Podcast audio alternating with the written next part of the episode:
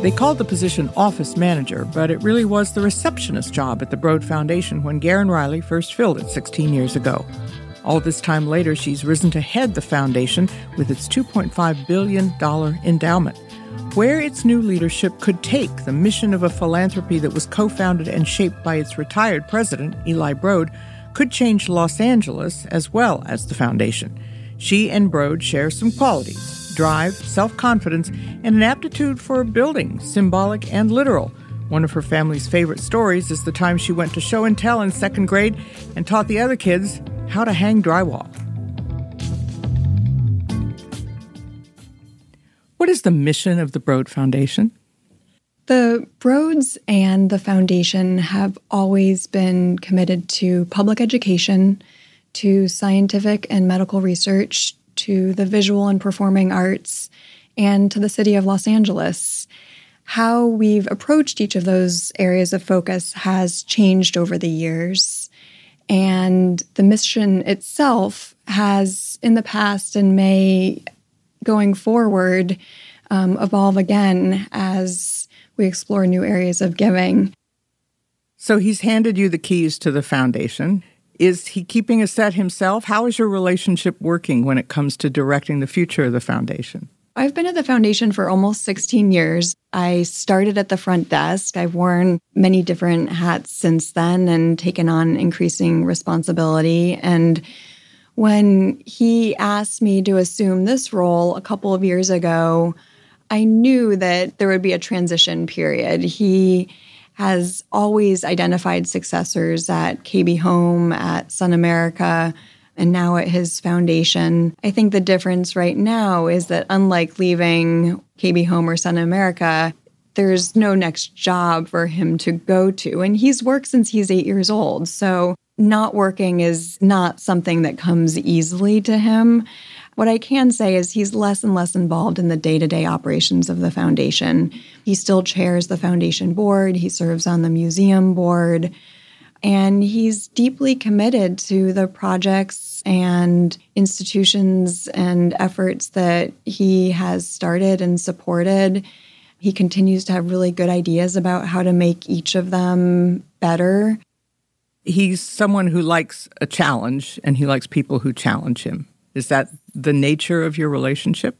He, you know, he reminds me a bit of my high school swim coach who expected more than you thought you could give or do and inspires you to get there. And then when you do, gives you a, a slight nod of approval.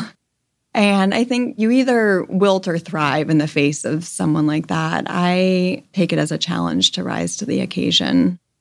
When he talks about you, he sounds very proud and he likes to tell the origin story of how you came in as a temp. Not exactly a filing clerk kind of temp, but not too far off from that. Is that right?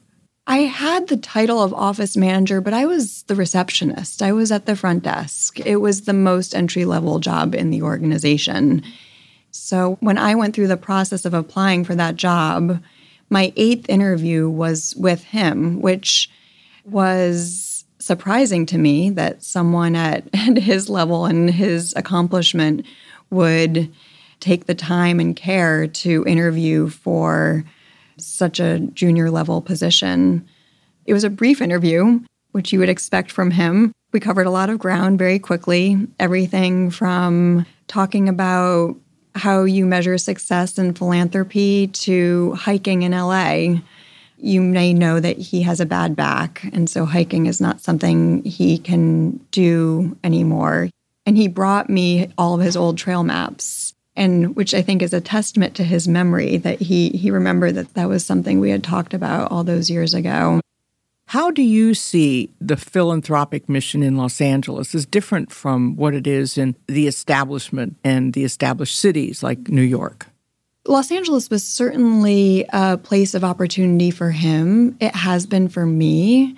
I came here 17 years ago, had never been here before, and I was lucky. And I think that's something that he and I share is an understanding that the experience we've had here is not one that everyone has. And philanthropy has a role in making sure that students have access to the learning opportunities that prepare them to participate in the workforce of the future, that teachers are supported, that families are given a voice. And I think that is where philanthropy can be part of a solution.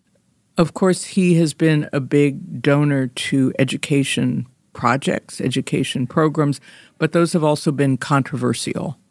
He was the child of Lithuanian immigrants. His father was a house painter, his mother was a seamstress.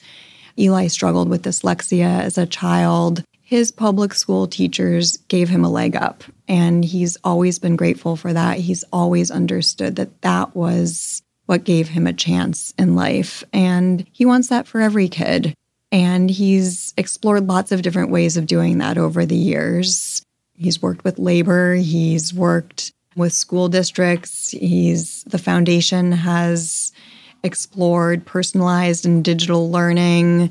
And over the course of that exploration, we've also supported charter schools. And that's where some of the investments have not been received in the spirit in which they were intended. And I do believe that his intention is that he simply wants all kids to have access to high quality, safe public school. Something that we've learned and that we're trying to incorporate into the work that we do going forward is you need to bring all of the people who are impacted by a change in a public school system along with you.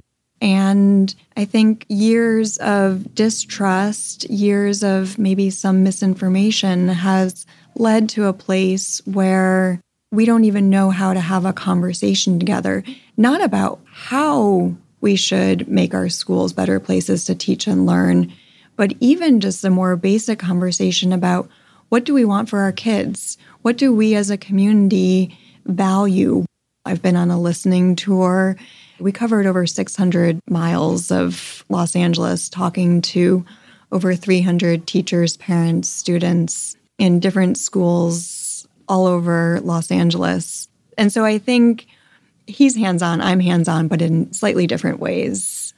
Foundations are of all different sorts, it seems. Joan Kroc, the widow of the McDonald's founder, had a foundation which she eventually dissolved and gave away all her money.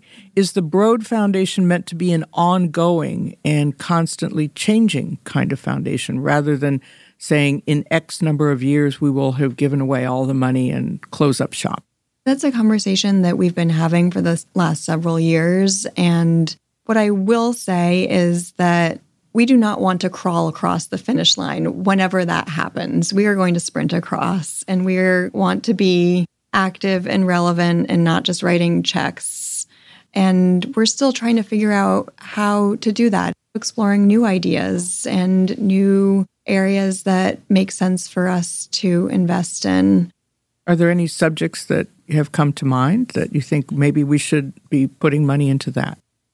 I think it's become obvious to a lot of people, but not necessarily all of the right people, that climate change is real. And I believe that 20 years from now, we're going to look back on this moment and wonder either why people didn't step up and do something or be grateful that some people did. So we're, we're thinking about that. We're thinking about the future of work and how we better prepare students and especially students of color and from underserved communities how to participate in a rapidly evolving workplace environment where we need a different skill set.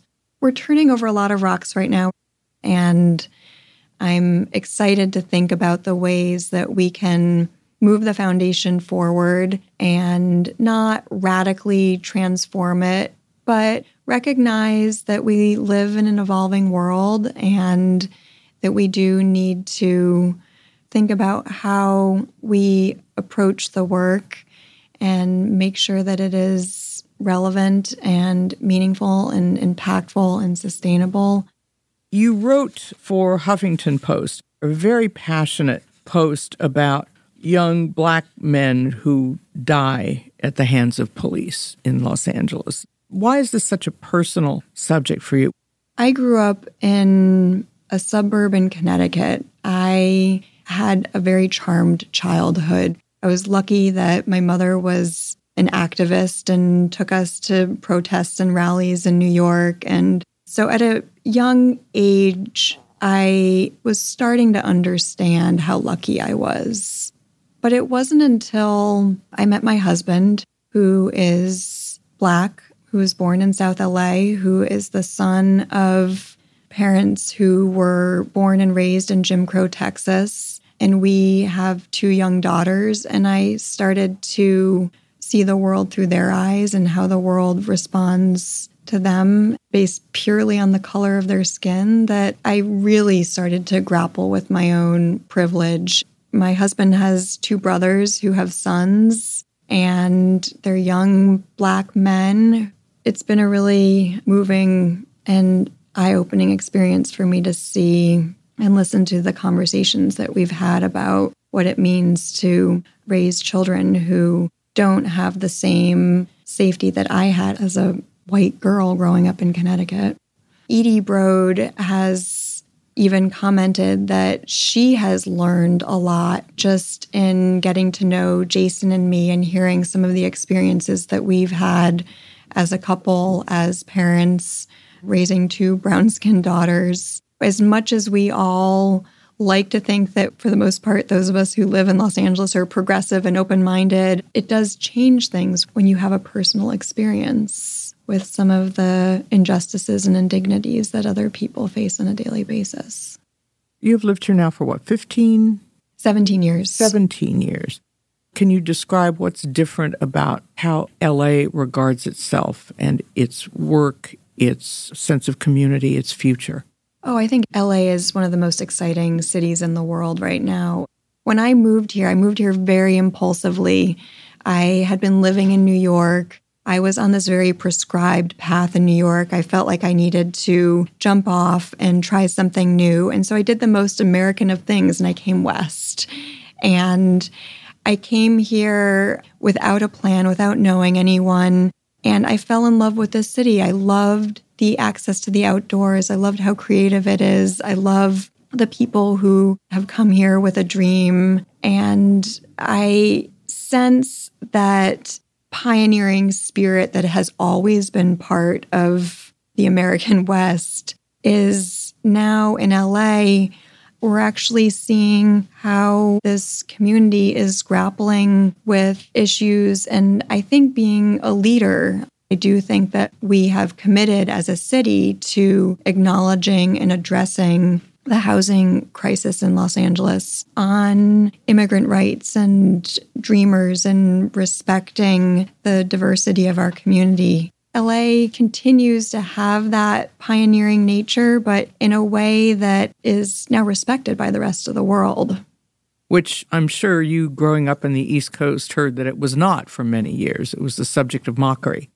When I go home and see my mother and her friends who are all very smart, interesting, creative people, they increasingly now will say, We're all looking to you, California, to show us the way. And it's exciting to hear that from people who are very committed to New York and New England. The chairman of the Broad Institute said that you and Eli Broad have developed a relationship like I've never seen. What's so special about it? What made you two click? It was a trust that built up over many, many years. And over the course of me doing different jobs for him and always asking for more and more responsibility, I think he learned to trust me. And that's not something that comes easily, but I think it's something that he really values. And I've also, I've never been afraid to push back. And I have of voice. And I think that that is something that he respects and values. The Broads are known for their great collections of modern art, contemporary art. With all of that around, all of that at your disposal, what hangs on the wall in your office? Well, that all changed when the museum opened most of the art went to the museum that had been in the office, yes. the foundation office. Although what this is an insight into Eli when I first started at the foundation, this was our old office in Westwood. He had some photographs up of one of Trevi Fountain, one of New York City, and he used to joke that he gave us those photographs so we didn't have to go on vacation. I think he values hard work. Gerun Riley, thank you so much for being here. Thank you, Patt. Patt Morrison Asks is produced for the Los Angeles Times by Patt Morrison. It's edited and engineered by Mike Heflin. Subscribe to Patt Morrison Asks and never miss a podcast.